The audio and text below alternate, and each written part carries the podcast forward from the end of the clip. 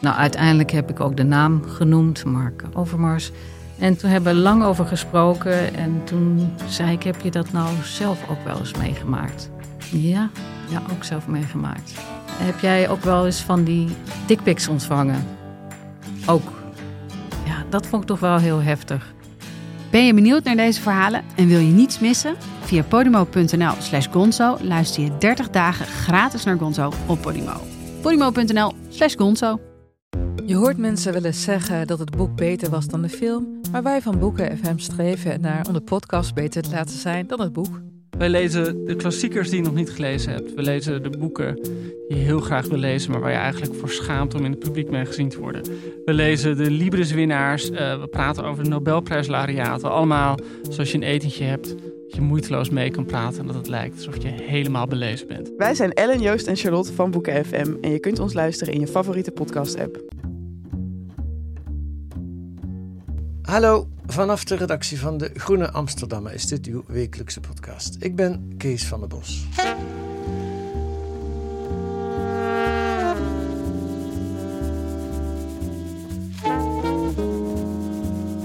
Burn-out, de ziekte van deze tijd. Als je hem hebt is het niet leuk, of zelfs heel erg, maar het geeft ook al aan dat je meedoet in deze wereld. Enige status heeft de ziekte ook wel.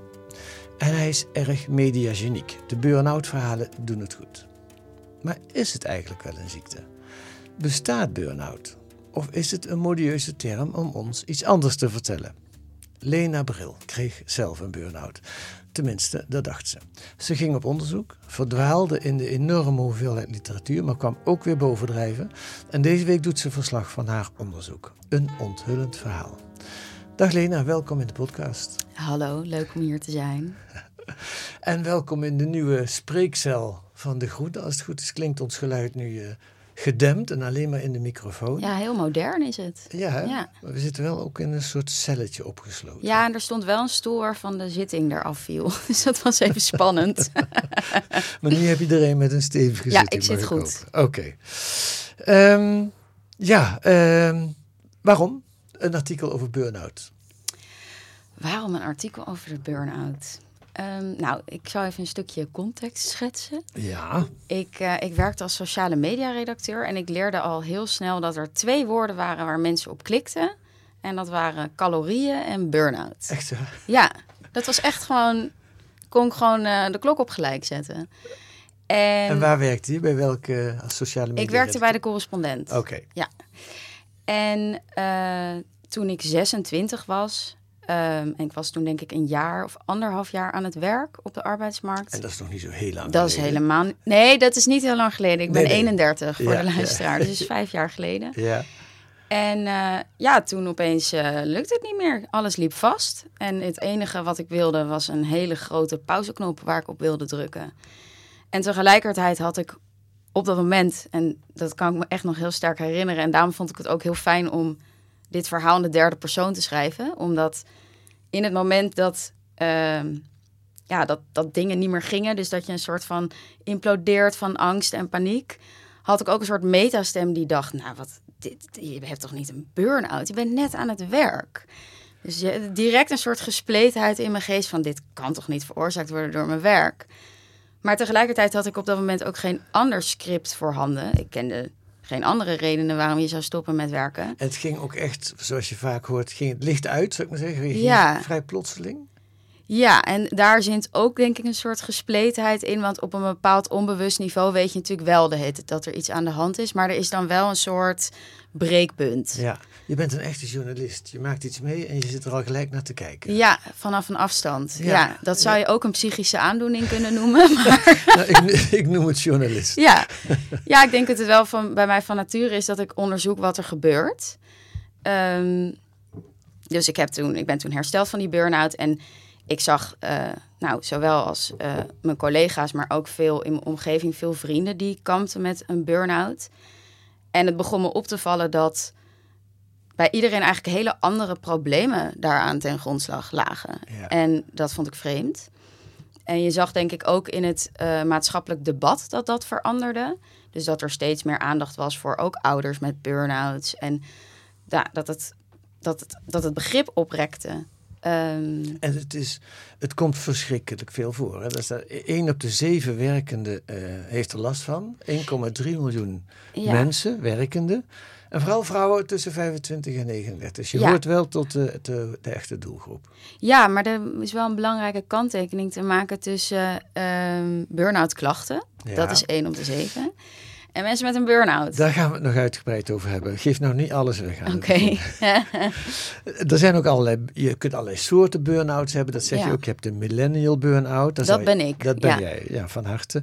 En je hebt de parental burn-out. Ja. Dat ben je nog niet. Dat is als je een kind hebt Ja. gekregen. Dus dat, die zit er nog aan te komen. Ja. Eh, je kan een hele carrière gewoon doorbrengen met burn-out. Ja. en je hebt ook heel veel podcasts waar je naar kunt luis- luisteren als je een burn-out hebt of als je denkt dat je hem hebt. Ehm, daar heb ik een kleine eh, collage van gemaakt. Luister.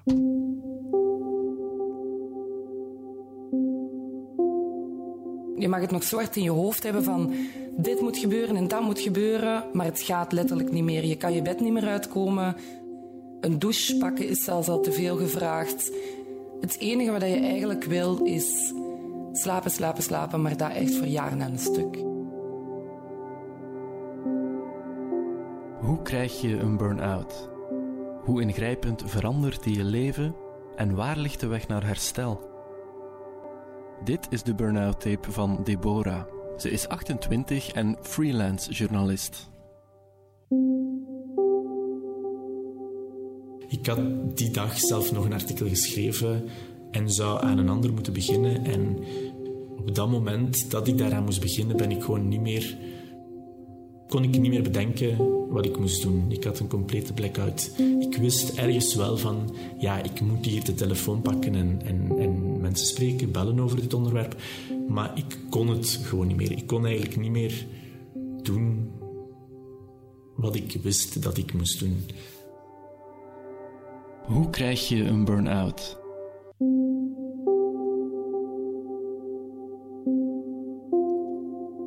Ben uit mijn bed gestapt en ben wakker geworden op de grond eh, van mijn slaapkamer. Dus ik was terug uh, flauw gevallen. Uh, ik probeerde dan naar de living te gaan en mijn living dat is misschien maar vijf meter verwijderd van mijn slaapkamer. Maar tussen mijn slaapkamer en mijn living was ik uh, vijf keer flauw gevallen. Dit zijn fragmenten van de burn-out tapes van uh, Belgische dagblad De Morgen en de Universiteit van Gent, geloof ik, die daaraan Mhm. meewerkte. Herkenbare verhalen. Ja, en tegelijkertijd denk ik dus ook dat je ervaring modelleert naar die verhalen. Want je. eh, Het verhaal is zelf ook een verhaal. ja, Burn-out hebben. ja, het heeft een narratieve structuur en daar vorm je denk ik je ervaring deels naar. Ehm, ik weet ook nog heel goed dat ik een paniekaanval, dat, dat tijdens een paniekaanval, dat ik alleen maar dacht van, wat ben je nou aan het doen? Wat is het voor een theater? Omdat je toch, denk ik, onbewust ook, ja, eh, kopieert wat je hebt gezien. Ja, maar dit is weer de journalist Lena Bril die, Ja. die naar zichzelf kijkt. ik, denk, ik denk dat ook veel mensen best een paniekaanval kunnen hebben zonder dat ze daarnaar kijken en alleen maar in de paniek schieten. Ja, ja. Eh, maar ik denk tegelijkertijd dat eh, je niet moet onderschatten hoe groot de invloed is van verhalen op mensen. Nee. Ik Nee. denk dat ehm, dat op een bepaalde manier een soort wisselwerking aangaat met je, met je, met je biologie, met je geest. Eh, dat wordt onderdeel van hoe je de wereld ziet en wie je bent. Ja. Nou, laten we meteen naar wat mij betreft de, de kern van jouw artikel gaan. Dat is, je hebt de ziekte burn-out. Het is niet zo dat die niet bestaat, maar dat is 1% misschien van de, van de, van de burn-outers, zeggen deskundigen in jouw artikel. En je hebt de burn-out als verhaal. En, Ja. en dat is de epidemie. Ja, dat denk ik wel, ja. Ja. Ja. Licht dat eens toe. Ehm, ik denk dat, eh, dat vond ik ook leuk om, om eh, te ontdekken tijdens mijn onderzoek, dat eigenlijk de eerste keer dat het woord, woord burn-out gebruikt was, was in de literatuur. Graham Greene lees Ja. ik bij jou. Ja. Eh, wat denk ik aangeeft dat het een hele sterke metafoor is. Het is een cosmopolitisch woord. Het is Engels. Ik bedoel, in Nederland hadden we gewoon overspannen. Ja. En dat heeft het verloren van het meer ja, wereld. Eh, ja, een cosmopolitisch burn-out. Ehm, en tegelijkertijd zit in het woord burn-out ook dat het niet aan jezelf ligt. Wat bij overspannen natuurlijk wel is. Dat is een innerlijke kwetsbaarheid. En bij burn-out is er toch iets ja, je bent over je grenzen heen gegaan en je hebt zo hard gewerkt en Ja, bijna het- moedig. Het wordt soms letterlijk gezegd, het zijn juist de beste werknemers die burn-out krijgen. Precies, Want ja. het zijn, zijn de mensen die perfect zijn, die Ja. alles heel goed Heel loyaal en je kan altijd van ze op aan. Ja, en ten koste van zichzelf. Ja. En eh, dus ik denk dat dat het een heel mediageniek verhaal maakt. Maar ik denk ook, en dat schrijft Christian Vinkers ook in zijn boek, dat eh, iedereen met een bepaalde maatschappelijke agenda gebruikt de burn-out als eh, argument. Moeten we even zeggen, Christian Vinkers, dat is een psychiater. Psychiater, hij heeft het boek geschreven in de ban van de burn-out, als ik het goed onthouden heb. Nou, zoiets in elk geval. Hele interessante schrijver, Ja. eigen gereid. Ja, en hij, hij heeft ook al eerder de eh, antidepressiva, uh, Ja. de, de, de depressie-epidemie heeft hij onder de loep genomen. Ja, wat hem denk ik heel interessant maakt, is dat hij dus ook kijkt naar hoe een verhaal in de media zich ontwikkelt en hoe zich dat verhoudt tot, nou ja, de wetenschappelijke realiteit. Ja, ja, ja. Maar goed, ik onderbrak je eigenlijk. Wat je aan het vertellen bent, en wat hij onder andere ook vertelt in het artikel, is. eh, je, zou, je zou het ook een depressie kunnen noemen, want die Ja. verschijnselen lijken op elkaar. Maar dat is toch minder chic. Een burn-out is Ja. toch lekkerder om te vertellen dat ja, je die je- hebt. ik heb nog nooit iemand horen zeggen, ik hik tegen een depressie aan. Dat is toch, ja, ik moet ook altijd denken bij een depressie aan eh, Tony Soprano, aan een hele oude dikke man die, ja, eh, ja, dat is gewoon niet iets waar je je mee wil identificeren. Nee, een depressie is iets voor losers en een burn-out is iets voor harde werkers. Ja, inderdaad, ja. Ja. ja.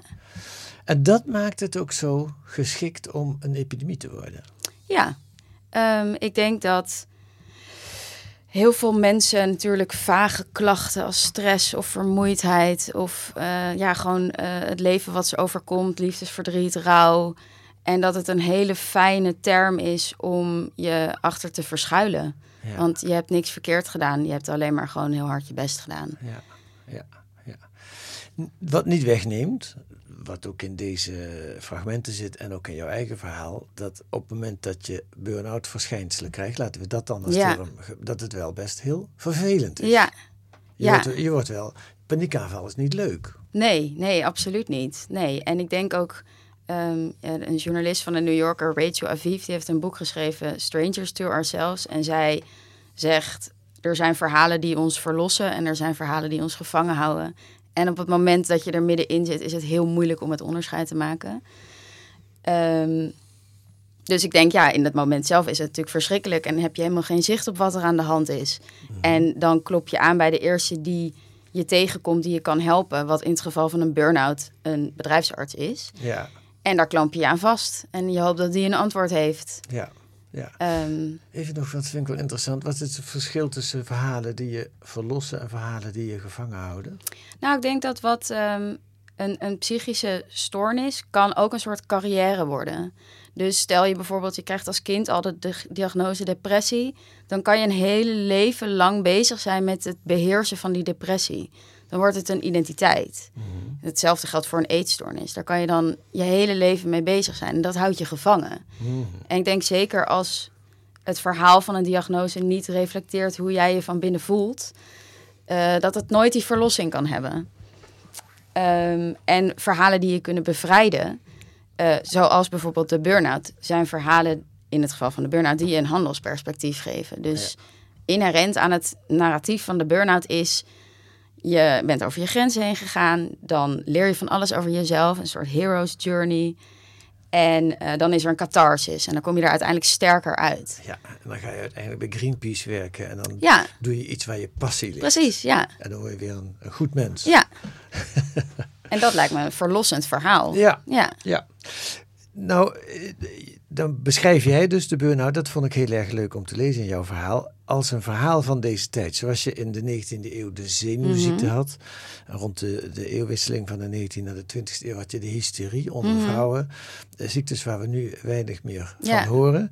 Ehm, en wat, en dat is eigenlijk de kern van wat jij zegt. Er bestaat wel iets van een burn-out. Mhm. Als je het heel erg hebt, dan kan het. Dat, maar dan moet je ook niet. Dat is niet feestelijk. Dan ben je er niet in een jaar vanaf misschien. Dat, dat kan Mhm. heel lang duren.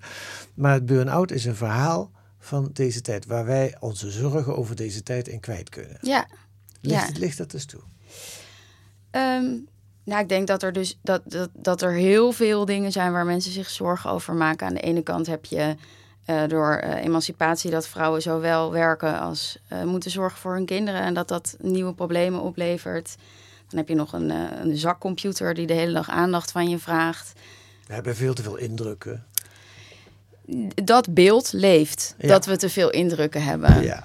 Ehm, want ik denk, en daarin volg ik ook erg Christian Vinkers. Ik denk niet dat we meer stress hebben dan 100 jaar geleden. Ik denk dat we andere verwachtingen hebben. En ik denk ook dat we hopen dat we een stressloos leven kunnen leiden. En dat kan niet. En Nee. simpelweg de angst voor de stress levert stress op. Ehm, en dat klinkt een beetje als een soort hypothetisch iets, maar dat leerde ik ook in mijn onderzoek. Dat heeft reële fysiologische gevolgen. Die Als angst voor de stress. Als je verwachtingen niet ingelost worden, Ja. Ehm, dat, dat, dat levert echt ja, stress op. ja. En de verwachtingen nu van een millennial, van Mhm. iemand van jouw generatie, is dat je zinvol werk vindt. Ja, Dat je, dat je geld verdient. ja, Dat je zelfstandig bent. Je leuke foto's deelt op Instagram en TikTok misschien. Of Facebook. Nou, Facebook is al iets voor mensen van mijn generatie, geloof ik. Hè? ja. Dat is- dat is Heb ik uit. ook nog opgezeten hoor. Ja, Vroeger. ja. Maar, ehm, nee, oké, dus, dus eh, dat vind ik ook mooi in jouw verhaal. Je, je zegt ook, voor voor de filosoof is het een, een goed, voor de feminist. Voor, eh, ja, iedereen gebruikt het eigenlijk als stok om mee te slaan. ja, Dus je ziet het ook in onderhandelingen eh, van ehm, werkgevers die, of eh, vakbonden. Die gebruiken dat als argument dat er meer personeel moet komen. ja, Ehm, en een HR-medewerker gebruikt het als argument voor hervormingen die hij al heel lang wil. En eh, de feminist zegt dat de patriarchaat de schuld heeft. Ehm, ja, en dat maakt het natuurlijk wel een beetje een eh, zinloze discussie. Zeker als het een term is met niet echt een hele duidelijke betekenis. Nou ja, dat bleek, blijkt voor mij ook uit jouw artikel. Het, Ja. Niemand weet wat het is eigenlijk. Nee, dat vond ik ook echt eh, wonderbaarlijk. Ja, Ja. Ehm, en ik vond ook met hoe meer mensen ik erover sprak. Dus ik heb met HR-mensen gesproken, met burn-out coaches, met organisatiedeskundigen. En bij iedereen krijg je een totaal ander antwoord wat de oorzaak is. ja. Ehm, En ook nog, als je in andere landen gaat kijken, Ja. krijg je ook weer een ander verhaal. ja, en dat zijn wel subtiele verschillen. Dus zeker in Europa zijn die verschillen niet heel groot. Maar je ziet wel, het ene land legt meer nadruk op werkstress, de ander juist meer op meer een identiteitscrisis. Ja. Eh, en Nederland is wel echt uniek in dat het een, eh, eh, wordt gezien, gezien echt als een werkziekte. Dat Ja. is nergens in de, in, in de wereld niet. Nee. Ehm, dus in Frankrijk zijn ze wel bezig met dat ze het een werkgerelateerde ziekte willen maken. Eh, maar verder is Nederland daar dus uniek in. Ja. Nou ja, en je bent ook niet, het is niet eh, zomaar mee. CBS heeft in februari bekendgemaakt dit jaar dat ze de term burn-out Ja, ook om die reden schrapt. Ze Ja. willen hem niet meer gebruiken, want niemand weet wat het is. ja, Dat vond ik zo gek. Die term die leeft overal om ons heen. Dat, ja. En dat is dus gelukt. Zonder- ja, en dat heeft dan weer niet echt heel veel krantenkoppen gehaald, volgens mij. Maar het, kan dus, het is dus zo'n goede, goed vehikel voor ons, voor ons cultuurpessimisme Ja. en dergelijke. Dat we dat allemaal geslikt hebben. Zonder eigenlijk precies na te denken, ja, maar wat is het eigenlijk? Ja, cultuurpessimisme, maar ik denk ook het is een hele kapitalistische ziekte. In de zin van je doet perfect mee in het systeem. Eh, je hebt heel hard gewerkt, je hebt alles gegeven. Ja, Ehm, en ja, ik denk als je zelf midden in een burn-out zit, dan interesseert het je ook niet heel erg veel wat Nee. het nou precies is. nee. Nee. Nee, maar laten we dat nog een keer zeggen. Die mensen die, hier, die we net hoorden in de fragmenten, en ook jij hebt het zelf ervaren. Het is niet zo dat je niks gehad hebt. nee. nee. Ehm, Het is alleen de vraag, moeten we dat burn-out noemen? Nou ja, ik denk dus dat het voor een hele grote groep mensen, dus de mensen die, ehm, nou, klein eh, psychisch leed, dus eh, een, eh, een scheiding hebben gehad en het, die moeten verwerken, of gewoon, nou, eh, levensgebeurtenissen, denk ik dat het een hele fijne eh, instapdiagnose is. Het is een hele fijne manier om even tijd voor jezelf te nemen. Ik bedoel, als je erover nadenkt, is best wel raar. Je gaat op je 25ste werken en op je 75ste Tenminste, daar ga ik ervan uit dat ik tot mijn 75ste werk. Mag je weer stoppen? Dus ik vind het helemaal niet zo gek dat mensen dan even drie maanden Nee. Even gaan wandelen en mediteren. Ja. Ja, en eigenlijk als je dan een burn-out krijgt, doe je dat ook met een soort compliment. Want je bent dus heel goed bezig. Alleen je let niet goed op jezelf. in ieder geval heb je niet het stigma van je hebt iets verkeerd gedaan. Ja. Ja. Ehm, En wat me ook opviel, hoger opgeleiden hebben vaker een burn-out dan lager opgeleiden. Ja, dat was dus zo. Ja. Uh, je zag dus, het was echt een, een, ja, een uh, witte middenklasse fenomeen. Zoals de identiteitscrisis dat eerst ook was. Of Ja. de midlife crisis. En je ziet de afgelopen jaren dat dat, wat Chauvelli zegt, democratiseert. Dus dat nu ook Chauvelli is een andere deskundige. Ja, is dat misschien is- wel de deskundige. Ja, dat is de Nederlandse deskundige op Ja. het gebied van burn-out onderzoek. Die Ja. heeft iets van 500 boeken en papers daarover geschreven. Ja, en die heb je ook gesproken. Ja, eh, die is zeer bedreven in het vertellen van zijn verhaal. en ehm, eh, die zei dus, ja, plat gezegd, dat de timmerman nu ook kan aankloppen met een burn-out. Het is aan het democratiseren. Ja. En daarin zie je dus ook dat wat vroeger zich voornamelijk uitte in fysieke klachten, dus ik heb last van mijn rug, Ja. dat dat nu psychische klachten. Ja. Maar ook die Chauvelli zegt, de deskundige die er al Mhm. zoveel boeken over geschreven heeft, dat eigenlijk de term niet, of dat de ziekte veel minder voorkomt dan we allemaal denken. Ja, hij zegt zeker dat er sprake is van inflatie van het begrip. Ja. Maar waar hij en Christian Vinkers in verschillen, is dat Christian Vinkers zegt: eh, de burn-out bestaat helemaal niet. Er is niet zoiets als een 1% van de mensen die ziek wordt van werk. Eh, en die redenering kan ik wel volgen, want je kan een mens denk ik niet opdelen in werk en de rest van het leven. Dat zijn voortdurend, eh, die zijn voortdurend met elkaar in dialoog, al die aspecten van je leven. Ehm, maar volgens Ch- Chauvelli bestaat die 1% wel. Ja, ja. Ja, maar zelfs dat zullen we nooit zeker weten. Want we weten eigenlijk ook allebei die deskundigen weten niet precies wat ze daarmee bedoelen als ze zeggen burn-out. Ja. Ehm, Tenminste, ze kunnen er allemaal iets anders onder verstaan. Dat is geen keiharde definitie. nee, ik weet ook niet of dat eh, nastrevenswaardig is om, om keiharde definities te hebben. Nou nee, maar wel om... Kijk, een gebroken been is duidelijk. Ja, klopt. Dat, dat bestaat. Ja. Daar hoeven we niet over te Ja. ruzien. Een burn-out is een etiket wat je plakt op verschijnselen waar je Ja. niet goed raad mee weet. Dus Ja. dat is veel minder duidelijk. Ja, dat geldt natuurlijk ook voor een depressie en een angststoornis. En daar Ja. zie je ook allemaal overlappingen in. Ja. Ehm, en daarom denk ik dat ik het ook oprecht... eh, daarom sta ik heel erg achter het punt van mijn stuk. Dat in het geval van, van de burn-out vind ik het verhaal gewoon niet zo problematisch. Omdat je wel eh, ja, zicht hebt op dat je die ziekte ook weer achter je laat. Ja. Wat denk ik toch echt anders is voor schizofrenie of Ja. eh, anorexia, dat soort stoornissen. Er zijn nog twee dingen die ik met je wil bespreken. Het ene is het maken van dit verhaal. Er, Ja. er is zo enorm veel, ik noemde het ook al een beetje in de inleiding, zo enorm veel materiaal. Eh, hoe heb je dat aangepakt? Ja, dat was wel een, eh, een gekmakend proces, moet ik eerlijk zeggen. Want het was echt, hoe meer ik las, hoe verwarder ik raakte. Ja, En want toen je eraan begon, wist je nog niet dat de burn-out eigenlijk niet bestond? Nou, ik had het boek van Christian gelezen. Oh, dat wel. Ja, Ja. Ehm, dat vond ik ontzettend interessant. Ja. Ehm, maar ja, god, ik ben journalist, dus daar kijk ik ook kritisch naar. Dus ik dacht, nou, er moet toch wel iets van onderzoek of zo te vinden zijn... waar meer eenduidigheid eh, uit te halen is. Maar dat vond ik niet. Dus eh, zowel onderzoekers van TNO als Europese onderzoekers concludeerden... ja, we weten eigenlijk helemaal niet waar we het over hebben. Hm. Ehm, dus, en ik, ik, En wat toen ik zat je daar tegen die berg literatuur aan te kijken. Ja. En al die podcasts af te luisteren. Ja, eh, ik denk ook wat, wat vooraf ging aan het maken van dit stuk... was dat ik me heel erg verdiepte in scenario-technieken. Dus dat ik heel erg ook luisterde naar die burn-out tapes... met een oor van hoe is dit verhaal nou opgebouwd. Ehm, en op een gegeven moment als je dat dan ziet... dan ga je dat herkennen in ja, die journey. En, ehm, dus dat gaf wel een soort van afstand. Ook als je dan allemaal blogs leest van hoe mensen ja, weet ik veel, quinoa zijn gaan eten en zo. Ehm, dus ja, hoe ging ik met die berg literatuur om? Ik ploegde me er doorheen. Ja. en op een gegeven moment kwamen, kwamen er een aantal deskundigen bovendrijven. Ja. Waarvan je dacht, die, Ja. dat zijn autoriteiten, daar kan ik mee aan de slag. Ja, en Batja Mesquita, dat is de Nederlandse cultureel psycholoog die ik opvoer in het gesprek. Zij is niet per se burn-out deskundige, maar wat ik heel interessant vind is, zij heeft een boek geschreven over ehm, dat emoties eigenlijk culturele constructen zijn. En als je met die blik naar emoties kijkt, dan kan je natuurlijk ook naar, met die blik kijken naar verhalen over mentale gezondheidsziekten. Eh, dus daarom vond ik het interessant om haar daarover te spreken. Ja, ja, je legt het ook uit in het artikel. Wij leven in een cultuur waarin je jezelf moet ontplooien, waarin Ja. je je individualiteit ook moet Ja. tonen en moet ontwikkelen. Ja. En daardoor, dat schept verwachtingen, Mhm. waar je het net ook over had. En leef je in een cultuur als in China bijvoorbeeld, of meer ook in Azië, dan kijk je meer naar het belang van de groep. En dan is jouw individuele ontplooiing veel. Dus je verwachting is anders. Ja, En je- precies. ja.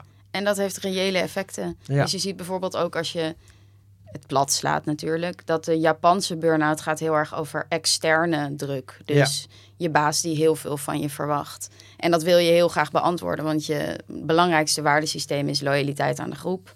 Ja. En in de Amerikaanse cultuur zie je veel meer geïnternaliseerde eh, druk. Dus eh, perfectionisme, dat je op Instagram jezelf wil laten zien. Veel meer gericht op het individu.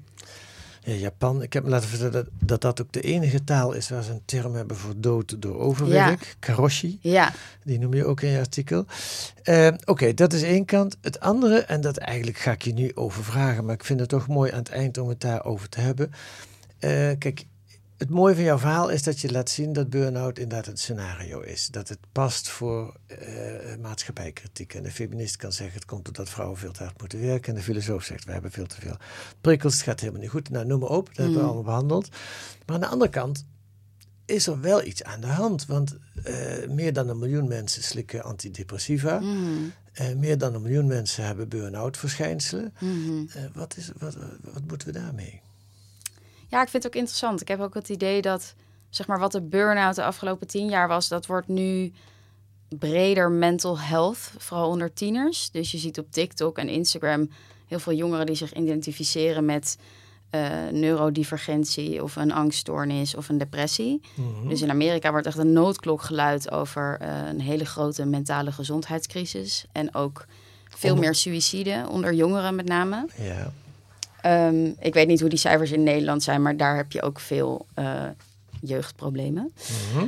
Ehm, Ja, en dat wordt dan geweten Ja. vaak aan de moderne communicatie. Met Ja. social media, Ja. die je in feite enorm vereenzamen. ja, en ik denk dat bij de burn-out wat eerst het hapklare antwoord was, was werk. Er is iets mis met ons werk. En je hebt gezien dat in tien jaar dat dus is opgerekt en dat er nu allerlei oorzaken aan ten grondslag liggen. En je ziet bij dat eh, mentale gezondheidsproblemen bij jongeren dat de boosdoener is gewoon de smartphone. Ja. Eh, dat gaat denk ik ook oprekken, want je kan wederom denk ik niet de smartphone isoleren uit de rest van het leven van een kind. Ehm, maar ik vind het een hele eh, moeilijke vraag om te beantwoorden. Er is er iets aan de hand. Ja. Ik denk dat heel belangrijk is dat we een taal ontwikkelen buiten de psychi- psychische taal om gewoon lijden met elkaar te bespreken. Dus ik denk, ehm, zeker als je dan kijkt naar jongeren die in hun bio op TikTok zetten dat ze een eetstoornis hebben en al hun content maken over eetstoornissen. Ja, dat het heel fijn zou zijn als dat soort jongeren leren om te praten over de onderliggende problematiek die waarschijnlijk heel normaal is. Eenzaamheid, ehm, het zoeken naar een identiteit, naar mensen waar je bij hoort, waarmee ik totaal niet hun problemen wil bagatelliseren. Ehm, maar ik denk dat dat, eh, dat, dat, dat dat iets is wat in deze tijd moeilijk is. Ja. Om het gewoon over menselijke dingen te hebben. Moeilijker dan 100 jaar geleden? Ik denk dat er toen helemaal niet over gepraat werd. Dus dat heeft weer te maken met die verwachtingen. Ja. Dat we ervan uitgaan dat een leven frictieloos is en smooth. Ja, ja. Ehm, En als dat vroeger het geval was dat het niet frictieloos was, dan hield je dat binnen de familie. ja, Uh, praatte je daar niet over. ja, En je had ook nog geen antidepressiva die je kon slikken. Dus dat, eh, ja. tenminste, die waren er wel, maar het waren hele zware middelen. Die ziekte is ook enorm opgekomen toen die medicijnen wat milder werden. Ja, dat, dat weet ik niet. En ik denk ook antidepressiva kan ook een, een zegen zijn voor heel veel mensen. Absoluut, ja. Ehm, dus ja, ik, ik hou graag vast aan het idee van vooruitgang. dus ik denk ook dat het vooruitgang is dat mensen hoge verwachtingen hebben. Ja. Maar dat het wel eh nastrevenswaardig is om gewoon met elkaar over de pijnlijke dingen te praten. En daarin ook te zoeken naar complexiteit. Ehm, ik denk dat, kijk, het is fijn zo'n zo'n overzichtelijk burn-out verhaal. Maar ik zou het iedereen gunnen om een complexer verhaal te maken over je eigen leven. Ehm, en literatuur te lezen, want daar haal je dat uit. Niet op TikTok. Tot zover de cultuurfilosoof eh, Ja. Lena Bril. en bedankt aan de journalist Lena Bril voor je mooie verhaal. Dankjewel.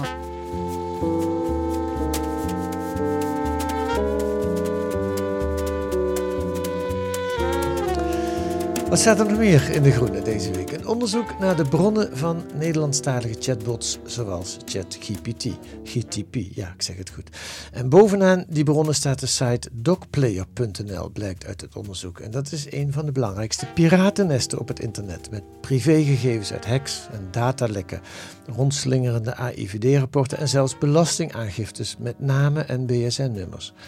En in de top 200 van die bronnen van ChatGPT zitten naast landelijke media, die daarvoor geen auteursrechten krijgen, ook de neonazistische site Stormfront en de complotsite Vrijspreker. Bedenk dat allemaal als u die ChatGPT gebruikt. En daarnaast een reportage over de bestrijding van vogelgriep. Bij boer Maas van Harten is de stal al twee keer geruimd.